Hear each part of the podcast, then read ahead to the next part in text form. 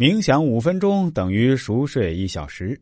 二，还有一种观点是这样说的：所谓冥想，其实就是大脑的觉醒。对于那些每天二十四小时、一周七天被工作折磨的根本没时间进行精神锻炼的上班族来说，更需要学会冥想，让大脑觉醒起来。大脑和意识，尤其是自我意识，究竟是什么关系？这已经成为当今世界几大科学谜团。我们预计要三百五十年甚至更长时间，才能彻底搞清楚大脑和意识之间的关系。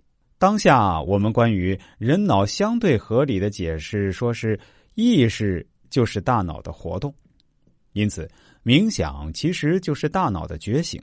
纵观整个人类历史，无数默默无闻的男男女女和先贤大师们一起，以非凡的大脑状态培养了非凡的精神状态。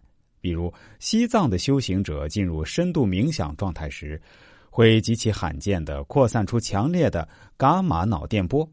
在其影响范围内，各神经系统会产生每秒三十到八十次同步脉冲信号。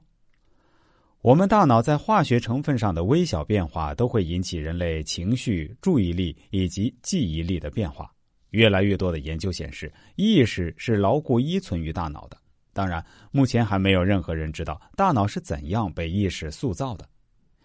其实，佛在冥想前一样是会有痛苦的。我们人类大脑极度发达，它提供了肥沃的土壤，让这些痛苦长成参天大树。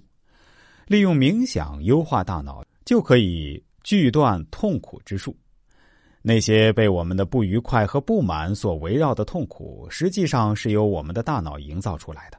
注意，是营造出来的，而不是本来就有的，所以就有希望解决。之所以这么说，是因为既然大脑是这些痛苦的根源，那么毫无疑问，也可以通过痛苦来解决。